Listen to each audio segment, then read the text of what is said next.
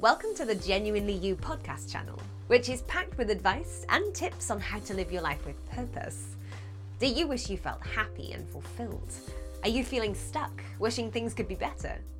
Are you ready to take some action and create the life you want? To start living an empowered life, you need to recognize and make full use of the power and freedom that comes from being genuinely you. Your host is Gina Gardner, a number one best selling author whose whole life has been about supporting people to achieve personal empowerment, helping people just like you recognize that they can. Mountain versus molehill.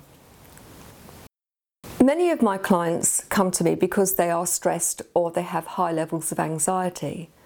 And a very common theme that we talk about is getting things into perspective. One of the strategies that I teach them is the mountain versus molehill test. So I think probably the best way to do this is to use one of my clients as an example. I'm going to call her Susan.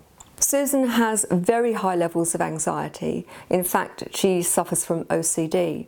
And very ordinary everyday situations put her, or put her in the past because it doesn't happen now, put her into a flat spin. She says that the mountain versus the molehill test was the single most important strategy that she learned. And this is how it works. A situation occurs and you feel very stressed and very anxious about it. So you ask yourself the question is this a mountain or a molehill? And actually grade it from 1 to 10. 10 would be an absolute mountain, 1 would be no bother at all. So is it a mountain or is it a molehill? So the next thing to do is to think, well, tomorrow, will that feel like a mountain or a molehill? Am I still going to be as anxious and worried about it, or will I have thought, well, actually, it's not that bad? So ask yourself the question what about a week's time? In a week, will it still feel like a mountain, or will you have begun to downgrade it because other things have happened? So, after a week, still going to be graded as a mountain, or are you going to downgrade it to a molehill? How about a month? In a month's time, mountain or molehill? What about a year?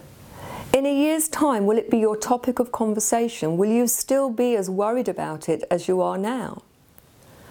What about at the end of your life? And I always give clients 735 years at least because I don't want to give them a sense of limitation in terms of how long they're going to live.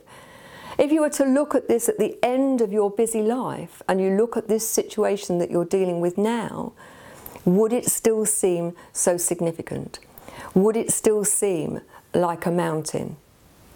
So, my challenge then is if you're going to downgrade it from a mountain to a molehill at some point, then why not do it now?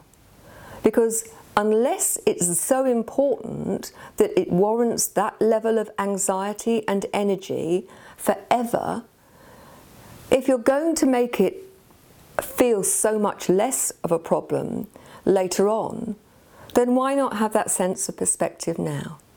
and actually downgrade your mountain into a molehill today, now. Let it go. Look for the learning, look for how you need to do something different, and then let it go. On one of the earlier videos, there are ways of getting rid of negative emotion.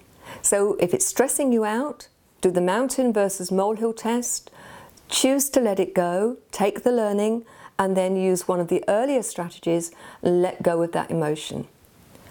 It can be incredibly helpful, but you just need to do it. So good luck, let me know how you get on, and I'll speak to you next week.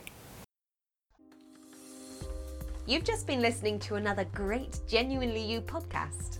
We hope you enjoyed it. Genuinely You is a culmination of Gina's work, spanning over 30 years, of helping people learn what makes them feel happy and truly fulfilled, and how to achieve it.